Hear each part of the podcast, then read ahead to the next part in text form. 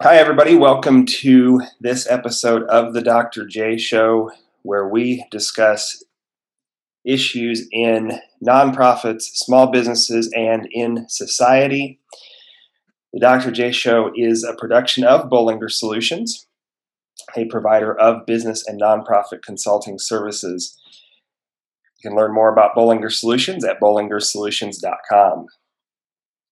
Today, I'm super excited to be joined by Jeff Jorgensen, the executive director for Open Air Education, a nonprofit dedicated to making aviation achievable, accessible, and affordable to everyone. And so we're going to dive into Jeff's background in aviation and why and how aviation can and should be accessible, affordable, and achievable for everyone. Jeff, how are you doing today? I'm nice. I'm amazing. Thank you so much for having me uh, on this episode today, and uh, and for all of your help with the uh, Open Air organization. Uh, Bollinger Solutions has been an instrumental part in helping uh, grow and develop our, or I should say, develop and grow our organization. So I appreciate all of your uh, your hard work. Um, and gosh, I mean, we've been working together for uh, some time now, a couple of years. Yeah, a couple of years. You know, and and I think it's funny. You know, our meeting each other really was it really was an accident. Uh, when I was serving as an AmeriCorps Vista, and and I feel like you know one of the hard parts about running a nonprofit is finding resources, and I really feel like a lot of resources get found by accident. And that's kind of what happened for us. I had to I needed to fill a need. I had a need that need that that I was really struggling with. And you had a lot of ideas that that I didn't from talking to you didn't feel like you had a way to to make uh, successful and and didn't quite know what direction to take them in and so you know having a mutual connection bring us together, I, I think was great. So yeah. let's dive into let's dive into your background a little bit in in terms of aviation. So kind of talk us through your journey. Start at the beginning. Uh, as a kid, I wanted to be a pilot, and uh, you know, the, so the short version is I didn't know how. I had no idea, and this is before the internet, of course, and so I went to, uh, you know, I, I, so I asked my, you know, my parents, and they said, well, you know, you have to be really rich or really smart. Well, I thought, well, that, you know, that's two strikes against me already. Uh, I went to a school counselor. I'm like, how do you be a pilot? And they're like, well, you have to join the military, right? That's that's the, you know, that was the, um, the the the overwhelming uh, misperception is that you know the only way to get to be a pilot is through military training, and so um, that was my goal. I joined the military at 17 years old to be a pilot, and uh, it didn't happen. I wore glasses. I didn't make it through the screening process, and I ended up uh, joining the military as an electronics technician. Had a great career in the military, but I still wanted to be a pilot. So I took my GI Bill and the money that I was making as a career in the military, and I got my civilian uh, flight ratings. Uh, and and then uh, I, have ended up I've owned two aircraft now, and then uh, became a flight instructor in 2009. And since then, um, you know, dabbled in flight instruction, teaching people to fly, building experience. And I started this little flight club as a group learning activity that I wanted to try in a little town called Lamoni, which is where you and I happen to meet. And so right. I was meeting people in Lamoni. Lamoni has this little, it's a little so, uh, just a little background on Lamoni, right? At the time, it was, what I understand, the most impoverished uh, city in the state of Iowa. Right. In, in most population of city, what, a thousand people. impoverished county. Right. Yeah, and, and a population of about a thousand people, from what I understand. Yes. Uh, but they have a small airport there and a really dedicated airport manager who does it as a volunteer who also volunteers to work on a city council and get paid uh, I don't know peanuts. I think they take him out for dinner once a year or something. Um, and so uh, he's working really hard to run a business and to you know sort of do all this volunteer work to make the airport grow. and I wanted to try this group learning exercise. Well, he had promoted aviation to so many people. He already had kind of this baseline of students for me. He is not a flight instructor. So we kind of partnered up a little bit. And I said, Yeah, I'd, I'd love to try this group learning thing. And it would make a sense for me to, it would make it, you know, um, uh, achievable, right? Or accessible or, you know, affordable for me to fly down there economic economically for me to you know pay the expense of flying the airplane down there teaching a group and then flying the airplane back i could still cash flow to the positive and we did that and that we started this uh, it was lamoni flight club to start off with so we started this little flight club we started giving each other call signs we had crosswind and mike and um, 007 some great stories got passed around um, and now about half those students have gone on and gotten their pilot's license now. So that's really encouraging. Yeah. That- Along the way, uh, I had published a book in 2017 called Open Air, which was an introductory guide to aviation. So then, uh, and, and, so then that book is kind of floating around in the background. I'd published it in 2017. 2018, 2019, I'm running this flight club in Lamoni, and um, I got a phone call. And the Minnesota Aviation Hall of Fame called and says, "Hey, we've we've been introduced to your book through I don't remember a series of sources and events, and uh, it's been nominated for the um, the 2019 Aviation Writing of the Year award." So uh, that went through the entire process, and I won that award. Now with the 2019 book award you know now i'm an award-winning author with this book open air.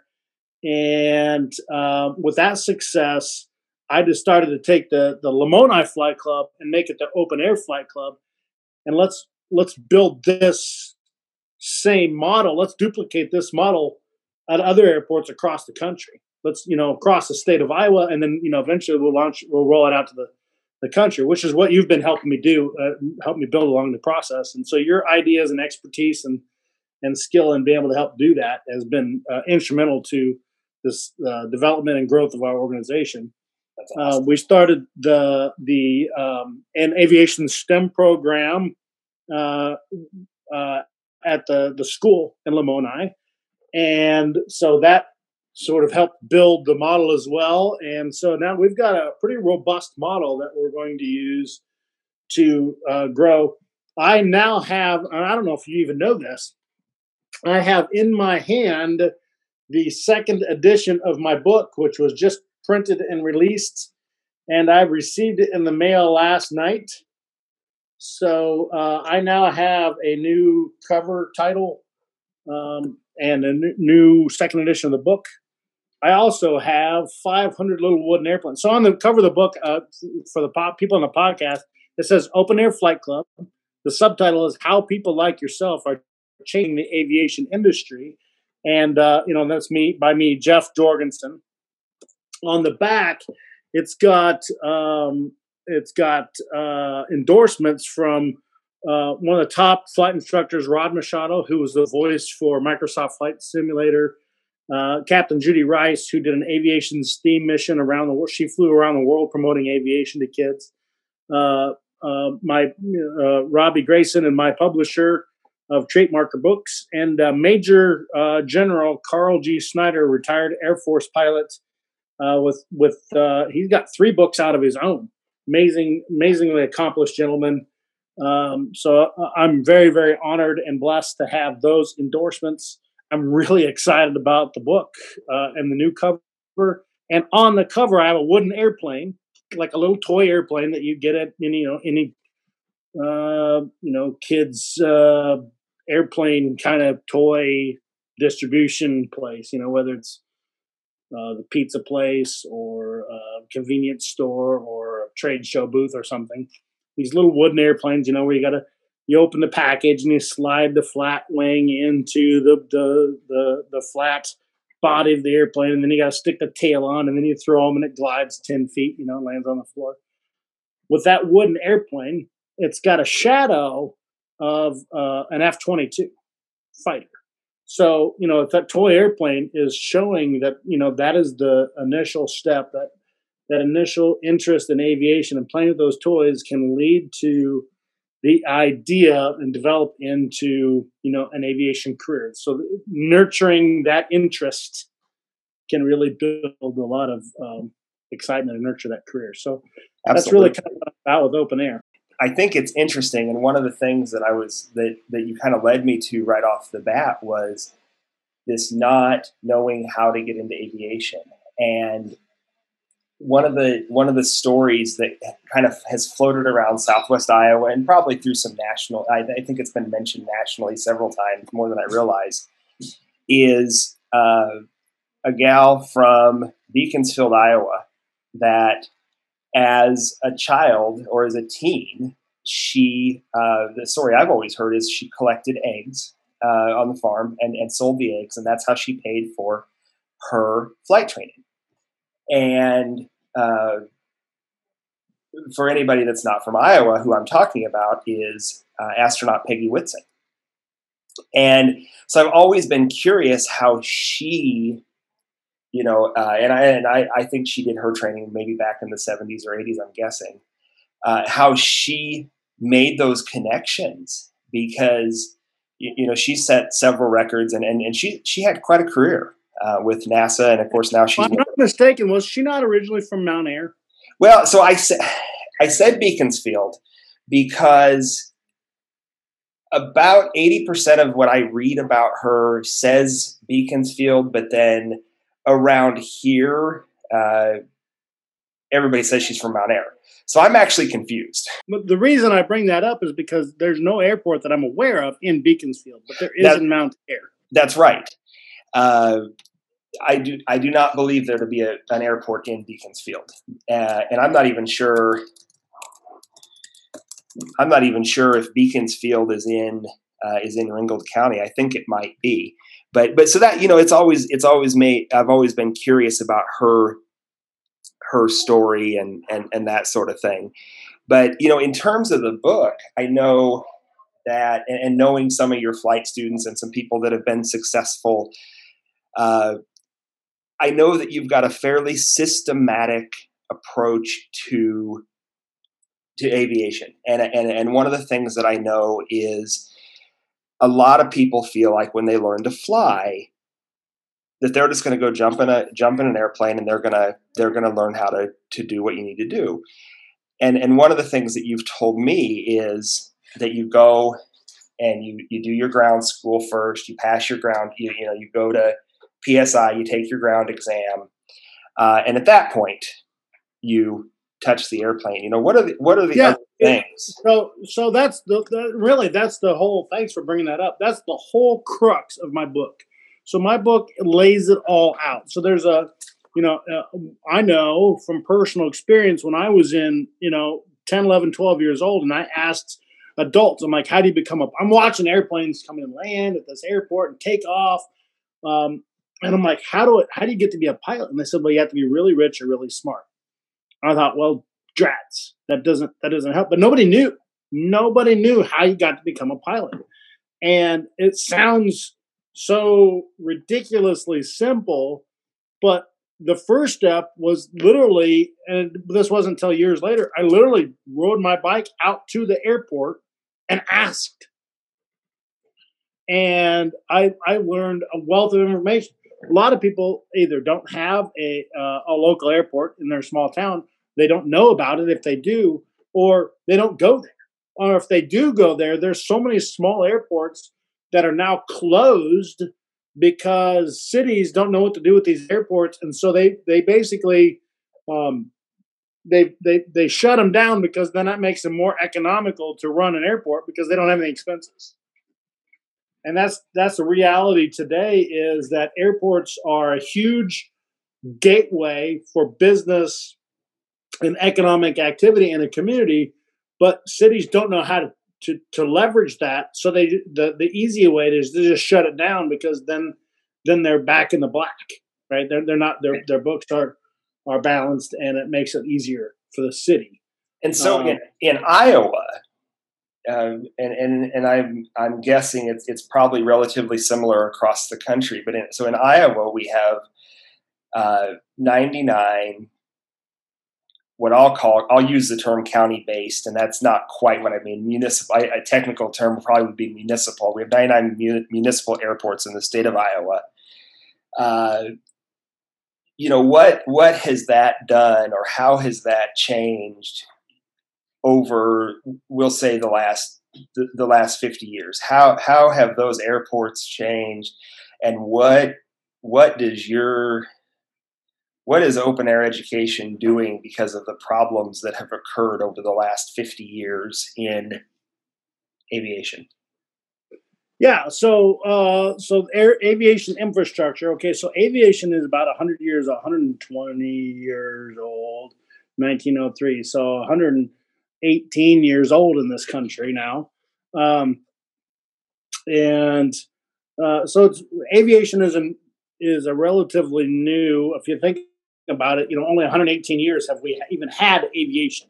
So, because of World War One, the golden era of aviation, and then World War Two, uh, we spent an enormous amount of uh, of resources in building what is the largest aviation infrastructure in the world, bar none. Right? Um, still to this day, over half of the aviation operations that happen on the planet in the entire world, over half of them happen in the United States. So that is not something to be discounted, right? Uh, so we have this aviation infrastructure that built up and then uh, all the way up until about the 70s, right? It was growing and booming. Local airports had their own niche business and they had flight instruction, they had maintenance, they had you know charters, they do their little air shows, they had flying events and all these other things. And then, you know, with capitalization and population growth, uh, certain airports, so the airlines, the airplanes got bigger and could put more people in them. The runways to handle those got bigger. And so they had to redirect dollars in order to have a two mile long runway or 10,000 foot long runways. You couldn't do that in every community. So they focused those on Des Moines and Cedar Rapids in, in Iowa. And then in Davenport uh, are the three main commercial airline uh, operations in the state. And then there was a bunch of regional, Ottumwa, Mason City, um, uh, Davenport. There's a bunch of uh, what are now uh, referred to as essential air service. Smaller regional airlines that that just make hops to like St. Louis, you know, the other surrounding big cities like Kansas City, Minneapolis, uh, St. Louis. And, and just to kind of clarify that, you know, when when when you say you know smaller regional airports, it's not like I can go to Ottumwa and buy a ticket to hop to uh, well anywhere. It, yeah, well, uh, up until recently, that's true. So Ottumwa, uh, their their regional airline shut down recently because they restructured the the um, the regional or the I'm sorry, the essential air service. But in you can literally to this day still go to Mason City, for instance, or uh, I know Davenport or uh, Fort Dodge, and I know there's some other ones I can't think of off the top of my head, where you can literally go buy a ticket and fly to Minneapolis or Kansas City, St. Louis, you know, certain other uh, hubs where then you would get on a large airliner if you were going to London or something and go from there. Right. So, so still can, yeah. So, but, so but aviation changed, right? So, um, so in the seventies we had the fuel embargoes and we had aircraft hijackings. Money started getting. Uh, we had, you know, uh, and they, so decisions had to get made. So some airports grew, and some of them sort of shrank uh, and and the missions sort of changed, right? So then you had the big airports, the regional or medium-sized airports, and then you had the small local airports, municipal airports. And what happened was um, people started chasing the money to the big airports, the regional airports, and the small airports. Um, you know, we have an aging population of pilots, so pilots got older, they started retiring off, uh, and aviation is not taught in the public school system, so most people don't know anything about it. So there's these people retired that ran these airports and these successful businesses and stuff. There was no backfill of people to replace them. What we've done is a terrible job in this country of mentorship and storytelling. We're not passing on the trades and the stories and the experience to the next generation. So uh, all the the trade secrets and all the stories and all the business that's built up doesn't get passed along. It just dies with the the people when they retire and move on. You know, and you're absolutely right. In, in public schools, when I think about you know growing up, you know third fourth grade, you know we might talk about the Wright brothers, and in Lamoni, uh, Cindy Cindy Pitt, the fifth grade teacher. Uh, every year they, they would read Hatchet and uh, so when I was doing my AmeriCorps Vista stint, they I, I, knew they were reading Hatchet, and so we took the kids to the airport. Uh, but but outside of that, there re- there isn't anything. And so what what's the value? What's the method to to teach these things? And, and what are kids really learning? And how's that how's that applying? Yeah. So uh, again, with the book, uh, thanks for that lead in. By the way, that's excellent. So I had that exact experience with the open air flight club at the Lamoni High School. The fifth grade teacher there was promoting the book Hatchet. And with that aviation STEM program that we implemented there, we also put in a part of it was the a flight simulator. So they studied this book, and Hatchet is about a young boy whose father died while they were in flight of a heart attack, and he had to land in the Canadian wilderness and then survive. I think it was for like a week before he was rescued. And so it talks about this young boy whose father died, who had to land this airplane in the wilderness and then survive. And so there's really two key elements. One, landing an airplane in its own right is not something that is just inherently uh, um, possible, right? So that's not a skill set that we're born with or that people inherently know. So um, that was the first major hurdle that this kid was able to accomplish the teacher took those kids and put them in a flight simulator, and only about half the kids could even land the airplane.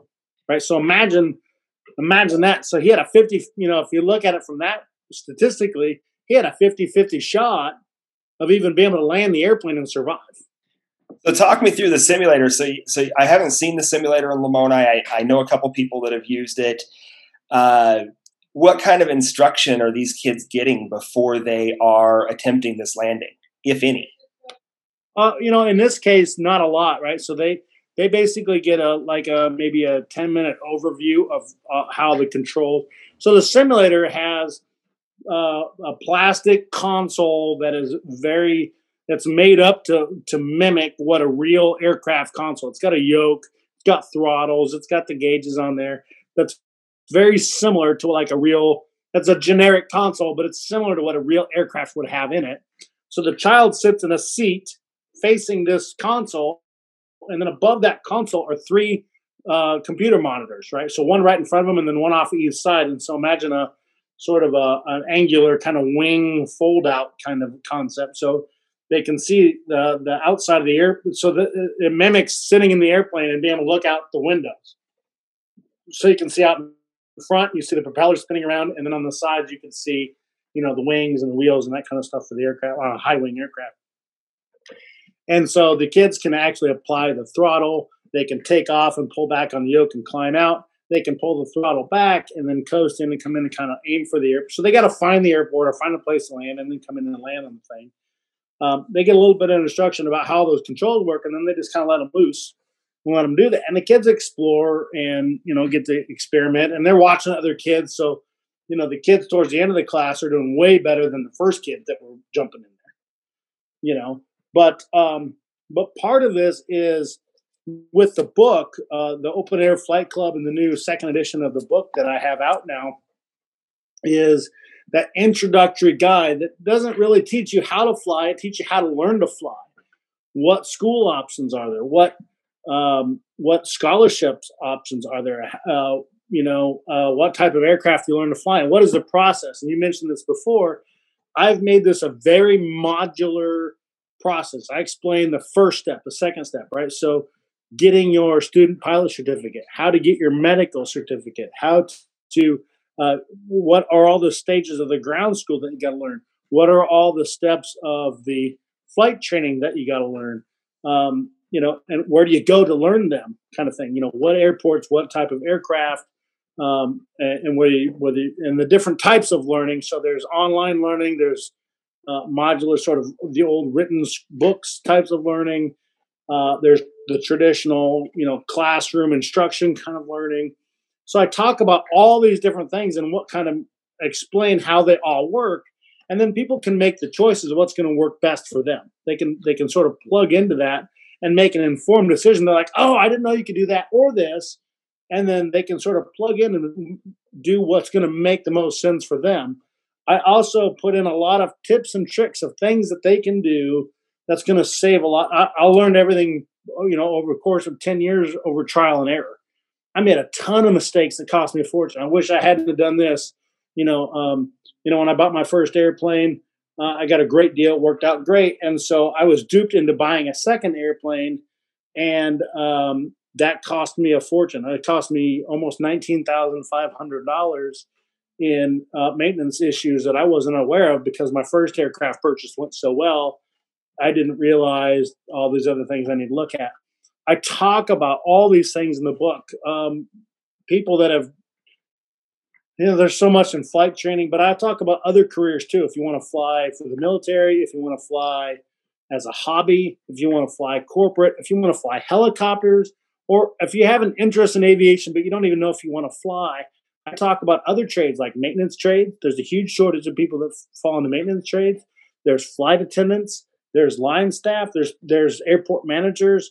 There's uh, you know other people that are just workers out at the airport. You know ticket agents and that kind of stuff. So I talk about all these different things, and I base everything on, of course, you know which came first, the pilot or the airplane.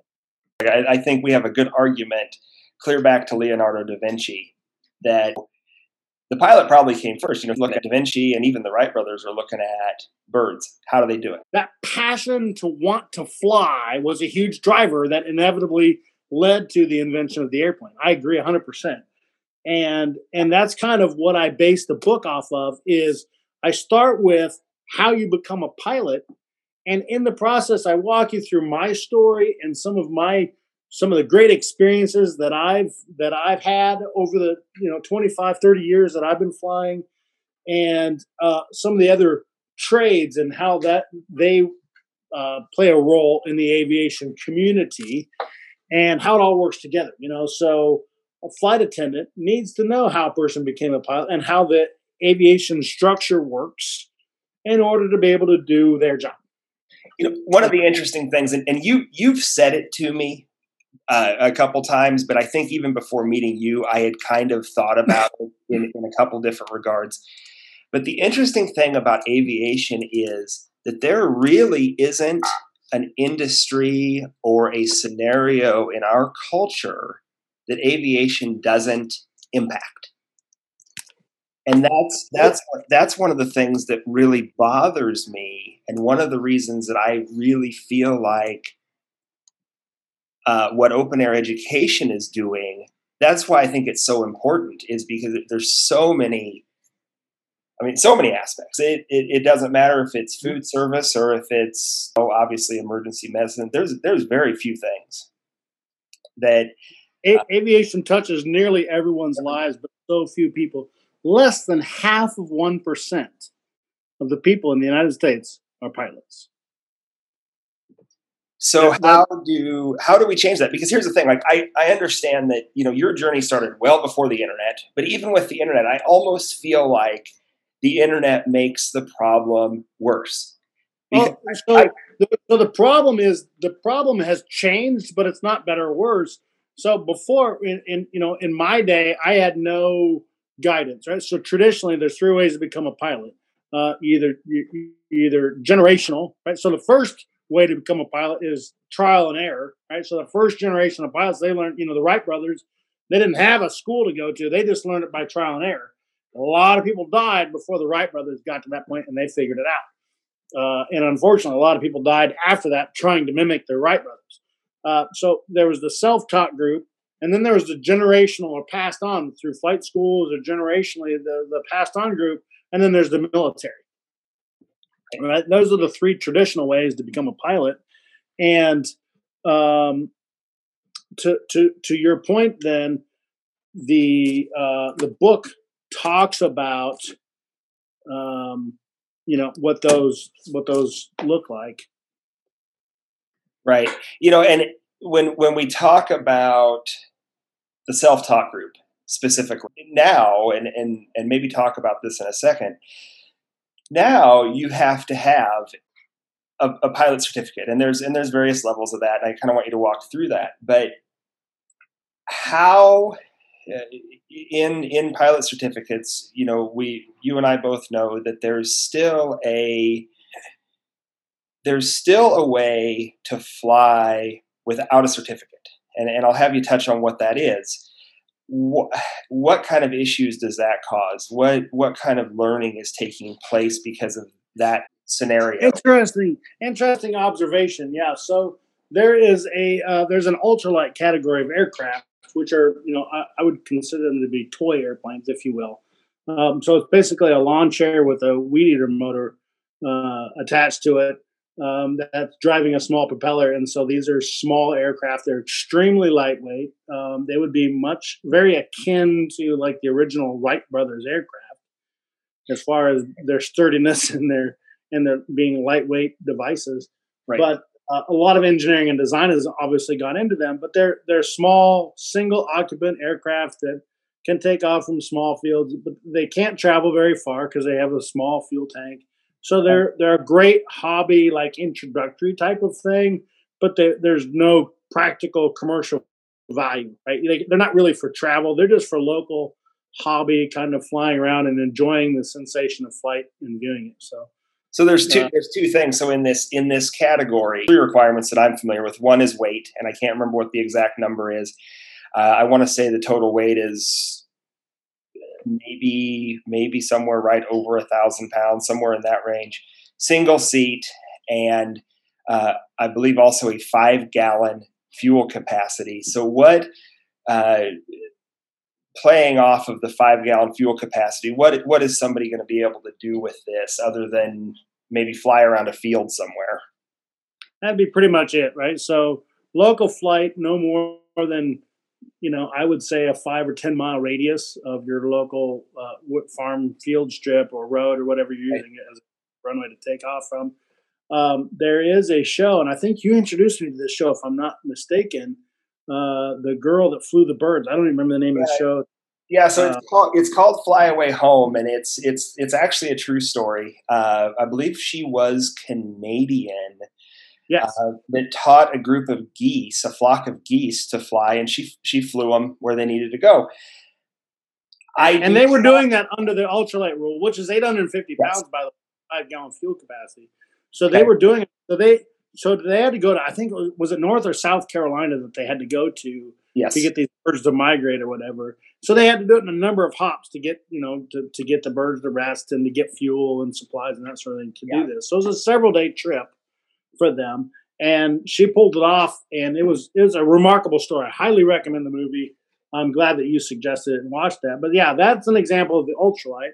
Then there's a light sport, which is the next step up from that. You have to have a valid uh, driver's license, and the, the, the, the, now you can have one passenger during the daytime uh, during visual flight rules, and the weight goes up to 1,350 pounds, and you can carry more fuel. So you can have, as long as you stay under that weight range, you can have as much fuel as you can carry.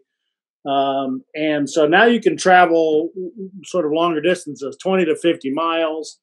And, you know, you're basically flying at 70, 80, 90 mile an hour and um, and you kind of extend your reach out a little bit. And like I said, all you need is about half the training of regular pilot's license and a valid driver's license to qualify and, and get that uh, certificate. And then there's a private pilot's license, which then you need not only a valid driver's license, but you need a medical and then uh, you know 40 hours of flight training and then you have to take a written exam and a flight uh, an oral exam and a flight exam, or what they call a practical. The oral and the flight are put together as a practical exam uh, in order to get your private pilot's license.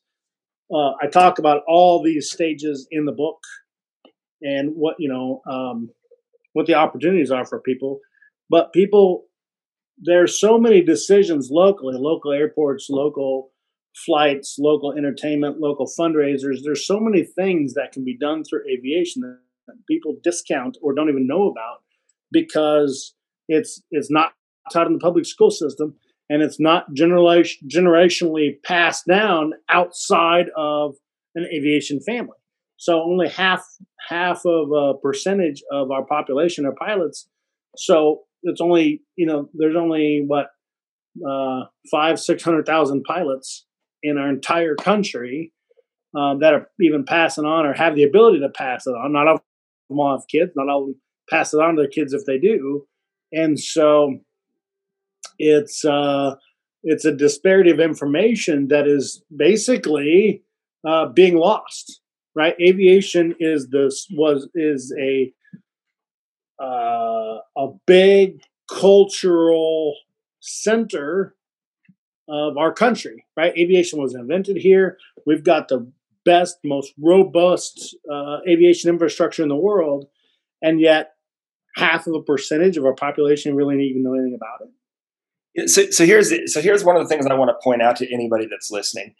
What I think all all of the examples or or bulk of this discussion has really centered around somebody that holds a third class medical certificate or possibly no medical certificate, that is flying for fun or or uh, you know very we're, we're, not talking about big we're not talking about flying jets. We're not talking about the military.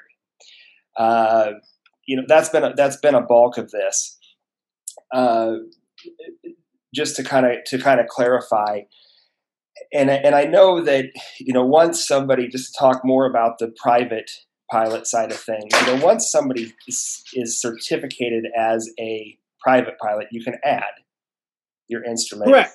Yeah, absolutely. So even even if you fly ultralights, right, then you can add the light sport. Then you can add the private pilot. You can go on and add your instrument with 250 hours. Then you can add your commercial, and then you can start earning money as a pilot and doing you know flying all kinds of different things. I talk about all these this career path and all these opportunities in the book and then you can your the highest level is your ATP or airline transportation pilot. Then you're flying either corporate jets or the airlines um, around, uh, you know, for hire. And, and uh, the average wage of an airline pilot is about one hundred fifty thousand dollars a year. Um, and uh, again, I talk about that those um, salary ranges and the career paths in the book and ways to build hours. So to get your ATP, you have to have fifteen hundred hours of flight time. So that's the thing is how do you how do you get fifteen hundred up fifteen hundred hours of flight time? So, so talk us through two things. Two things. One is so so one of the things that I've learned from talking to you, and I I know one of your successful flight students uh, fairly well, uh, and I, and I know a couple people that didn't finish, and and two barriers that exist are cost, because you're looking at spending somewhere between ten and fifteen thousand dollars, and the time, because it's forty hours, but depending on your situation and, and the skills you struggle with, you might spend fifty hours in the air. Uh, so yeah, it's, it's uh, you know, I talk about this in the book. Fear and finances are the two biggest inhibitors, right? So is it too expensive for me? And you know, I'm afraid of heights. Half the pilots that I've talked to, I've done an informal survey over the last 25, 30 years that I've been flying. About half the pilots that I talk to are afraid of heights, including myself. I'm terrified of heights. I can't climb the ladder to paint the second story of my house. Um, but uh, but I fly airplanes daily. Right? I teach other people to fly airplanes, in fact. And so, um, you know, it, there's a lot of misperceptions about fear and finances. Again, you know, the ten, fifteen thousand dollars yeah, that's a really scary number to some people. That's more than the cost of a car. That's more than what I paid for my car. Um, and so, uh, wow, that's a really scary number. How am I going to come up with that kind of money? Well, there's there's all kinds of ways. There's there's um, scholarships. There's grants. There's um, uh, sort of what do you call that? The learn to earn kind of programs, like a, uh, apprenticeship type programs. And, and I'm yeah, sure some of the airlines, because of the pilot shortage, uh, which we haven't talked about, uh, because of the pilot shortage that exists in in in our country. Uh, my guess is that if you were already a private pilot and wanted to go up, I, I'm guessing that some of the airlines might have, you know, ways to help people build skills, but to initially get in, you know, uh, there are scholarships, uh, and that's one of the things I know we want to do with open air education is is work towards offering uh, scholarship and and and helping people with those resources. Yeah, and it's it's a it's um everybody's needs are different, and so that's one thing. One thing that I've that I've had to um, build into the open air model is that every there is no one solution that's going to help everybody uh, become a pilot, right? That some people, everybody has different barriers, whether it's finances, whether it's self-esteem.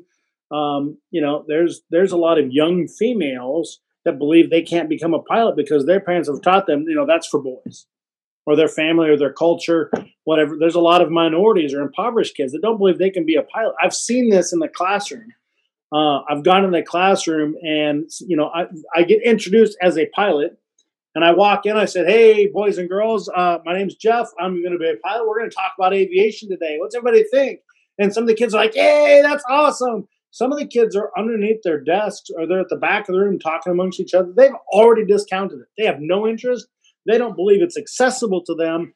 And these are eight, nine, ten year old kids. They've already, you know, they're their upbringing, the, their their school environment, their local community, for whatever reason, they've never been experienced or uh, exposed to aviation. They've never flown. They don't know anything about it, and so the the subliminal message or the subconscious message that's taught down to these kids is it's not accessible to them. It's not for you. You can't do that. Right, and, and I saw, and I saw I saw one of those situations play out in Lamoni, which was really yeah. interesting and when I when I called these kids, and I, so yeah, you were there. I forgot about that. So I um, I called some of these minorities and f- females up to the front of the class, and I said, I, have got prop literally a propeller from an airplane. I said, hey, you guys want to you guys want to hold a propeller?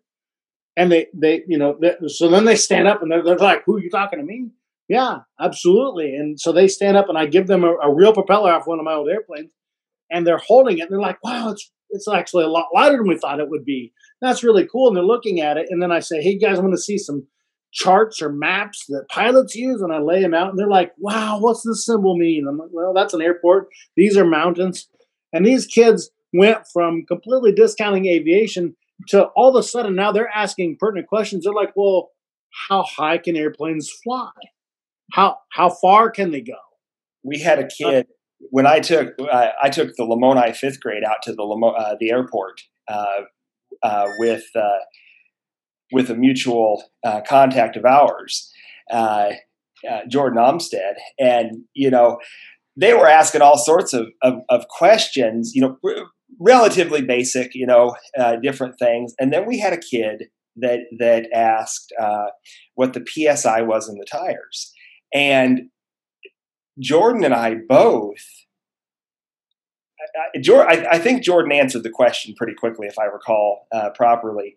But after the fact, it was like, wait a minute, that kid was really thinking about how the tires, the, the physical base of the aircraft, affected how this thing worked. And I think that's your value, and the value in, in open air education is the STEM elements of aviation, using STEM as an ideal STEM plat or uh, aviation as an ideal, ideal STEM platform to break down technology, science, math, engineering. I mean, it all plays in. STEM is a, uh, an acronym in education used for science, technology, engineering, and math. Uh, some people use STEAM, which stands for science, technology, engineering, arts, and math. And uh, one of the things I talk about in the book is that the A is hotly contested because I think it should stand for aviation. Uh, but being in Iowa, I'm fighting with some of the ag programs in the school for that A use as well. Uh, but it's all good fun and humor in that but aviation is an ideal STEM platform, and you're exactly right. That's what I was getting at before with the book as a general introductory guide. It's a great place for anybody to start because it it uh, I share all of my stories and experiences, and I start talking about you know um, just some of the overview of that. But the reality is, everybody's situations are different. Somebody's going to cue into something that they can relate to, whether it's the tire psi or the you know pressure of the pounds per square inch in the tire, uh, and that tire pressure and how that affects the operation of the aircraft. To um, the you know how you get in and out of an aircraft, whether it's a high wing or a low wing, or you know whether it's flying off of water or a grass strip or a paved runway. Right. Um, and and all these stories in here and people can relate to them differently but depending on where they're at in the country and what their life experiences are that's where open air can really shine in that we can help pair them or help them find resources in their specific area that's going to help guide them in the direction that they want to go and help them get there. So uh, as you as you were saying that, I, I'm kind of thinking through, you know, the very various elements of STEM. I think that a lot of people feel, or their their perception at least, is that learning to fly is simply learning the controls, right? And that, and you and I both know that's not true. It, uh, there there's certain tactic tactics if you're flying into if you're landing in a crosswind, you you do certain things. Uh, but so one of the early things that and where the STEM value starts to come in is uh, at least in the gold uh, gold seal ground school methods. Uh, one of the first things you learn about is is weather.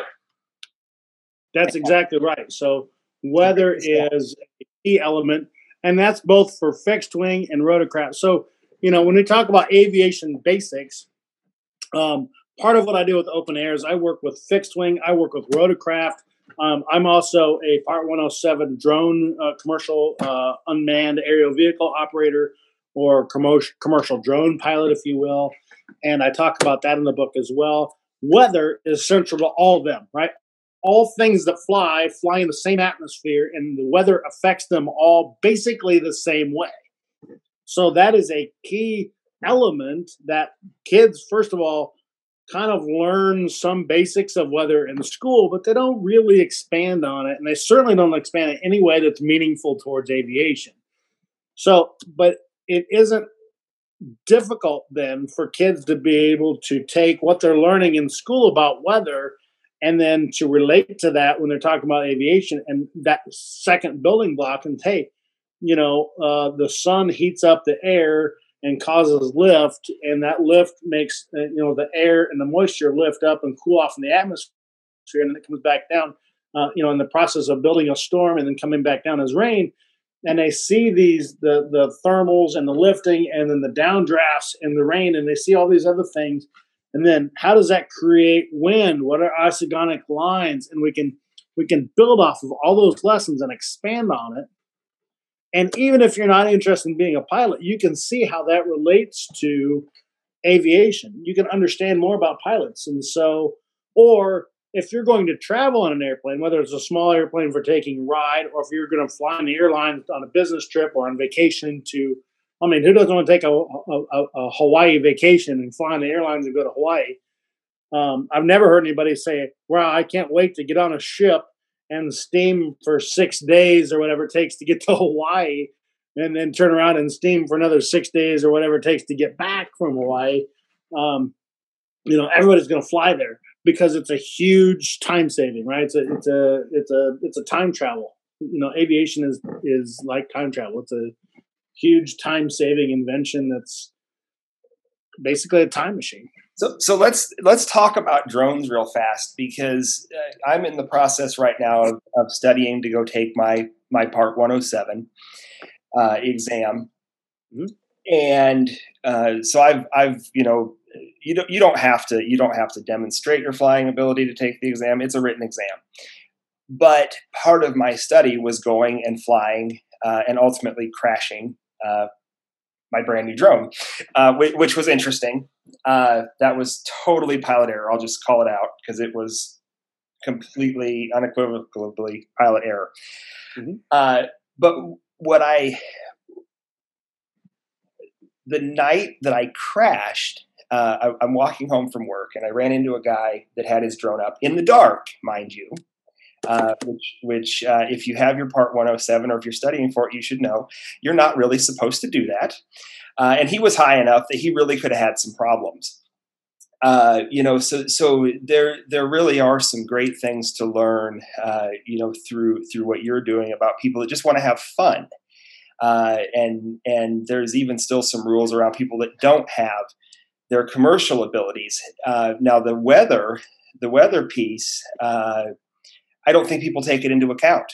Uh, you know, they think, oh, it's a little windy, I'm okay, but they don't understand how that wind affects the drone at various heights. They don't think about if I'm at you know 25 feet, it's going to do one thing. If I'm at you know my uh, I believe it's 400 feet max, it's going to do something different. People don't think about that kind of stuff. Yeah, and there's so many elements to weather that people think that they know because they're like, okay, well, it's either windy or it's not windy. That's a big part of it. But there's also things in there like adiabatic lapse rate. There's density altitude. There's pressure altitude, and all of these play a role and um, affect the performance of the drone. So, and nobody knows all this stuff. Like I didn't.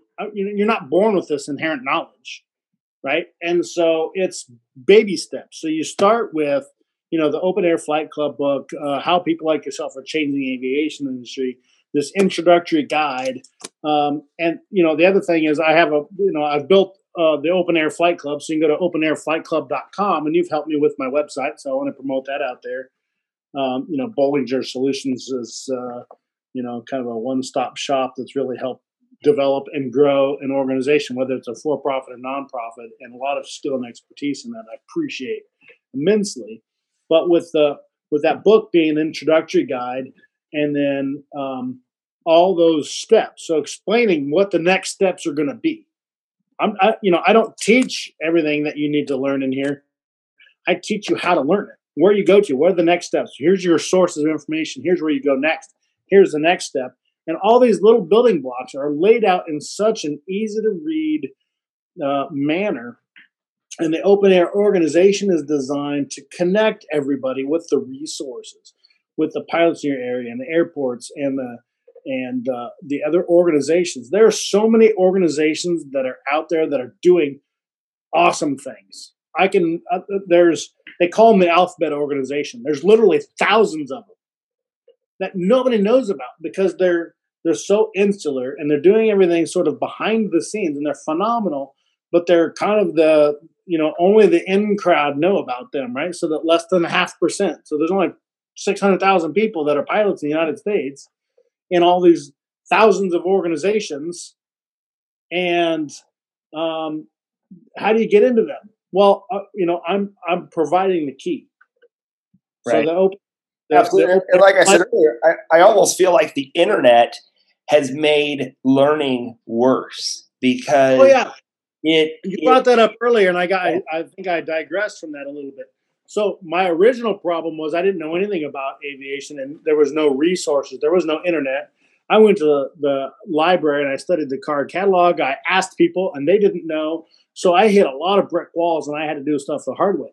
Now people just Google how do you become a pilot, and there's literally I did this I did this research for my book when I wrote it, millions of hits, and so the first one that comes up is obviously the one they're going to go to because that's the one that's most used. Well, uh, you know that, that's a specific flight school selling their specific service. Maybe not a great source, but but now people are planning. Hey, I've got to go to this specific flight school to get my pilot's license when there's literally hundreds of other options that they're they're not aware of. And so um, that is that that is the problem with the internet is that, that people don't have any way to qualify that. And so is that flight school the best for them? Um, and of those millions of hits on the uh, internet, they're not they're not learning about funding and other resources and the best ground school versus the best flight school and all the other options. And so you could do, you could become a, I'm using air quotes here, a Google expert and, and, and spend hours and hours and hours researching down and finding all these. and people will watch YouTube videos and they get a lot of really bad advice. You should do this thing, and then they should do this thing, and then, and then it turns out people are are doing a lot of the wrong things. And once you've learned something incorrectly, it's way harder to go back and relearn it correctly than if you just learn it the proper way in the first place. Absolutely. And you know, one of the things I really like about open air education, I mean, I like the whole thing, and and I'm not just being, I'm not just being uh, selective because I've helped, uh, you know, make the whole thing a reality. But one of the things that that I really enjoy is the $99 lifetime membership that exists and what a tremendous resource uh, that is. So talk us through the $99 lifetime membership through uh, th- through the organization and, and what what is that going to do for people and how can that help somebody start a journey i'll say this too so i don't forget and that is uh, one of the things we haven't talked about is we, we've both said multiple times that that you know this is an ideal STEM platform in youth and all and all these things. What we haven't talked about is how easy it is for youth to actually get involved in aviation and to make that part of their lives as they become adults. So I'm kind of wrapping two things into one. Yeah, uh, piece of cake. I'll just do all the things. First of all, the Open Air Flight Club yeah, I had to make some. You know, when you when you start an organization, when you're the, the executive director of an organization, I have to make some difficult choices. And um, like I said, the the book was an introductory guide that started with that. And then the second step was that local flight club that we decided with the with the success of running the award at the book, we grew into that.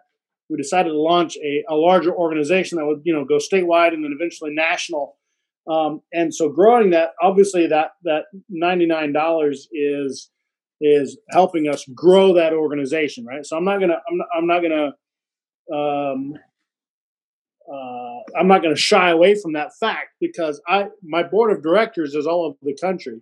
Um, you know, Carl Schneider, uh, Major General Carl G. Snyder is in Nashville. My publisher's in Nashville.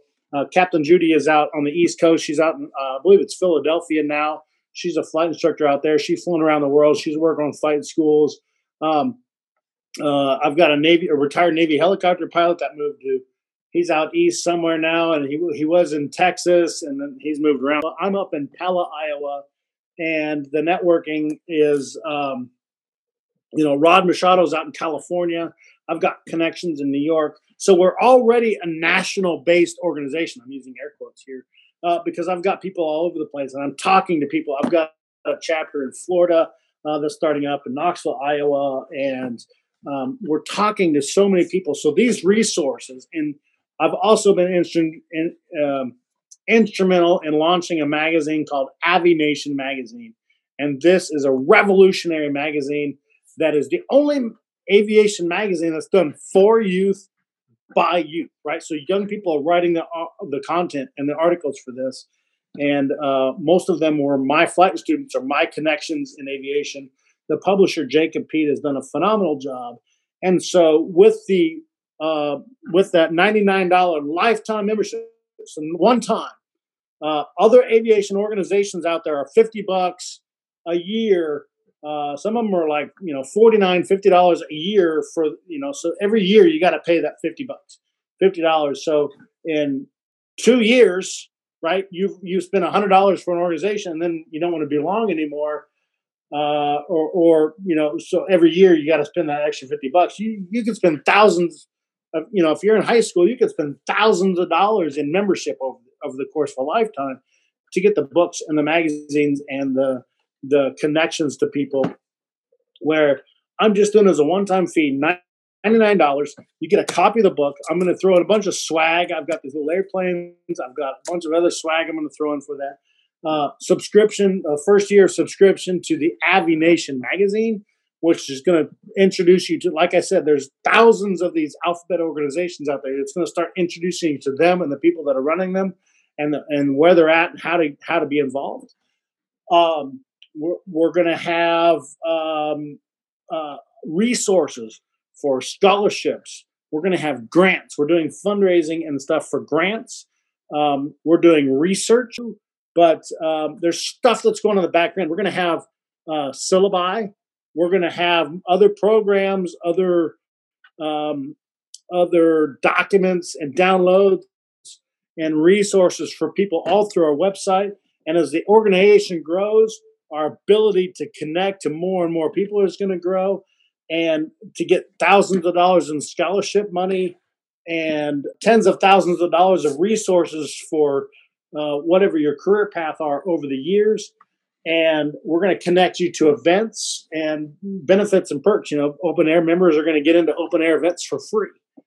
Uh, and as as we grow we're going to have more and more events. So that $99 investment is going to really turn into a major lifetime investment over the years. Uh, the other yeah. thing I'm going to mention about the website, uh, and, and I'll admit I haven't done this yet, uh, there's a great merchandise section on there. Uh, I really want my uh, what's uh, what's said in Flight Club stays in Flight Flight Club T-shirt. so you know, there's there's some great stuff out there too. So you know we've covered a lot of ground and and i and i think we can we can cover more in, in maybe a future episode or two. How do people get the book and and and what's the cost on it? Join the join the flight club right? So openairflightclub.com go there spend the $99 you get a copy a free copy of the book. Uh, you get a copy of the magazine. You get swag. You get uh, all this other access to materials and, and things through the website that is that is by far the most preferred method. Um, the book itself originally retailed for twenty nine ninety two, and there's an aviation lesson behind that. Uh, and I'm I'm going to leave it at that. So I'm not going to tell you what the lesson is because that's one of the one of the spiels that I give in my presentation when I do speak at organizations when I talk about it. That's one of the sort of things that that's the first aviation lesson. Uh, but if you want to go to Amazon, the book is on Amazon. Um, uh, in print, and uh, it's Open Air Flight Club. How people like yourself are changing the aviation industry, and uh, so it's out there on Amazon. You can go buy it directly and have it sent to yourself. But really, uh, for a little bit more, you can join the uh, lifetime membership in the Open Air Flight Club and make a huge difference in the future of aviation for a lot of people. I've learned so much uh, working on this project, and I knew uh, when I met you, you know, we met to talk about one thing, but as uh, the interesting thing was, uh, you and I had two interesting correlations. Or one was you had written a book. I was writing a book at the time. Yeah. Uh, which you mentioned me in your book, by the way, and uh, yes. that's what, what, a, what a great book uh, and and a great honor. So I appreciate that. I was glad that I was able to uh, I, I think I kind of inspired you to finish your book because you were writing on it. You found out I wrote a book, and you're like, "Wow, if this dolt could write a book, I can." And uh, you did. And so I'm I'm glad that I was able to encourage you through uh, my process. So you know that's really neat. in a lot of ways because I honestly felt like when I when I finished my PhD, I felt like at some point I should write a book. But I thought that I had to have certain things happen or be at a certain phase in life to do it. And the gentleman that really kicked me into gear to doing it, you know, basically said, "Hey, you just need to need to." He, he told me to shut up and write the damn book, which I tell that story in the book. Uh, yeah, but but knowing knowing other authors is a key part to writing to writing a book, and and that's an episode in itself too. Uh, but the other the other thing is uh, I had grown up with a couple of misperceptions about aviation, and in our first you know hour long conversation, you dispelled just about every single one of those, uh, which was great. So uh, so openairflightclub.com, Facebook, and is there a YouTube channel? Uh, you know, there is. There's an Open Air Flight Club YouTube channel as well, um, where you, you were help you were instrumental in Bollinger Solution was in, instrumental in helping me launch, do my first uh, launch event last year, and so we got video from that on the YouTube channel and some other uh, YouTube and some. We've got a Facebook page that we do some Facebook lives and stuff, and well, connecting through social media. And again, uh, you know, the Open Air Flight Club is a great initial resource for people.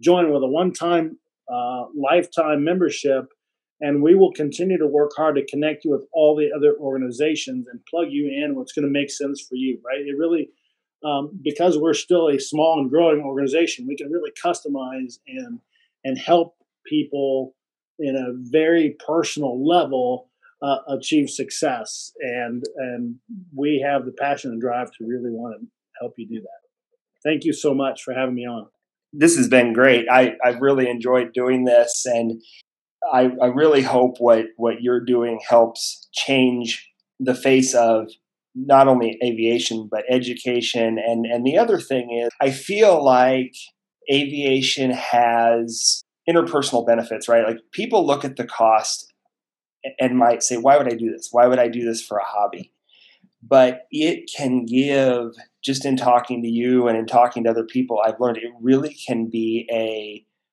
confidence builder. It can, I, I, feel like it could prove a lot of things to somebody. The benefits are indescribable because they really do uh, promote self esteem and self empowerment, right? So you are learning to do something that less than half 1% of the of people in the United States can do, right? So it is a uh, it is no small achievement to become becoming a pilot.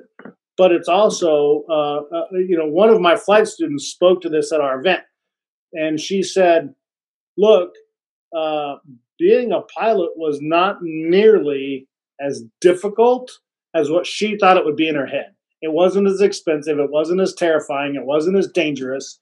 And she's like, "It was still a lot of work. It's still not easy."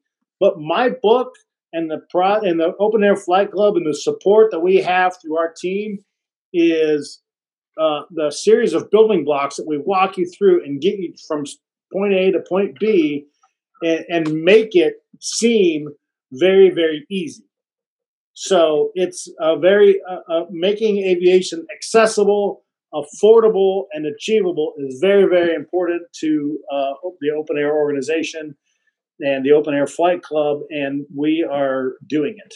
Thank everybody for listening. And if, if you want to learn more, uh, if you're interested in being on the podcast, and we're going to put a bunch of stuff in the show notes, uh, link to the website, and and some things like that. Feel free to uh, to contact me through the BollingerSolutions.com website uh, with any questions, and, and we'll have Jeff's information in the in the show notes if you're listening on uh, on a podcasting platform. Uh, thank you, everybody, and we will and, see you next time. And buy Jesse's book, "Calling All Volunteers." Right, so that's that's uh, once you become a pilot, we're going to need volunteers to help you do aviation events. So yeah, well, and, and, and not even I, will take it. I'll take it a step further. Uh, actually, Jeff, you know, one of the things, and, and and we'll do an episode on this at some point too people struggle with ways to volunteer sometimes because organizations don't necessarily ask, right? And so there are opportunities for pilots. And, and am I correct that if you hold a private pilot certificate, you cannot charge? However, I believe that the regulations will allow you to fly for charitable events. So like able flight or whatever it may be. I i i talk a lot about that in the book uh, ways to build hours and build times towards your career goal. And uh, yeah absolutely charitable charitable events is one of the ways that you can build uh, you know free or very low cost flight time. So huge amount of resource in the book and connection to those um, uh, resources and events and organizations that can help you at a very personal level um, connect through the open air and uh, the open air flight club.com. And uh, hey, I got to run, but we'll see you in the open air. All right. Sounds good. Thank you, Jeff. And we'll see everybody next time.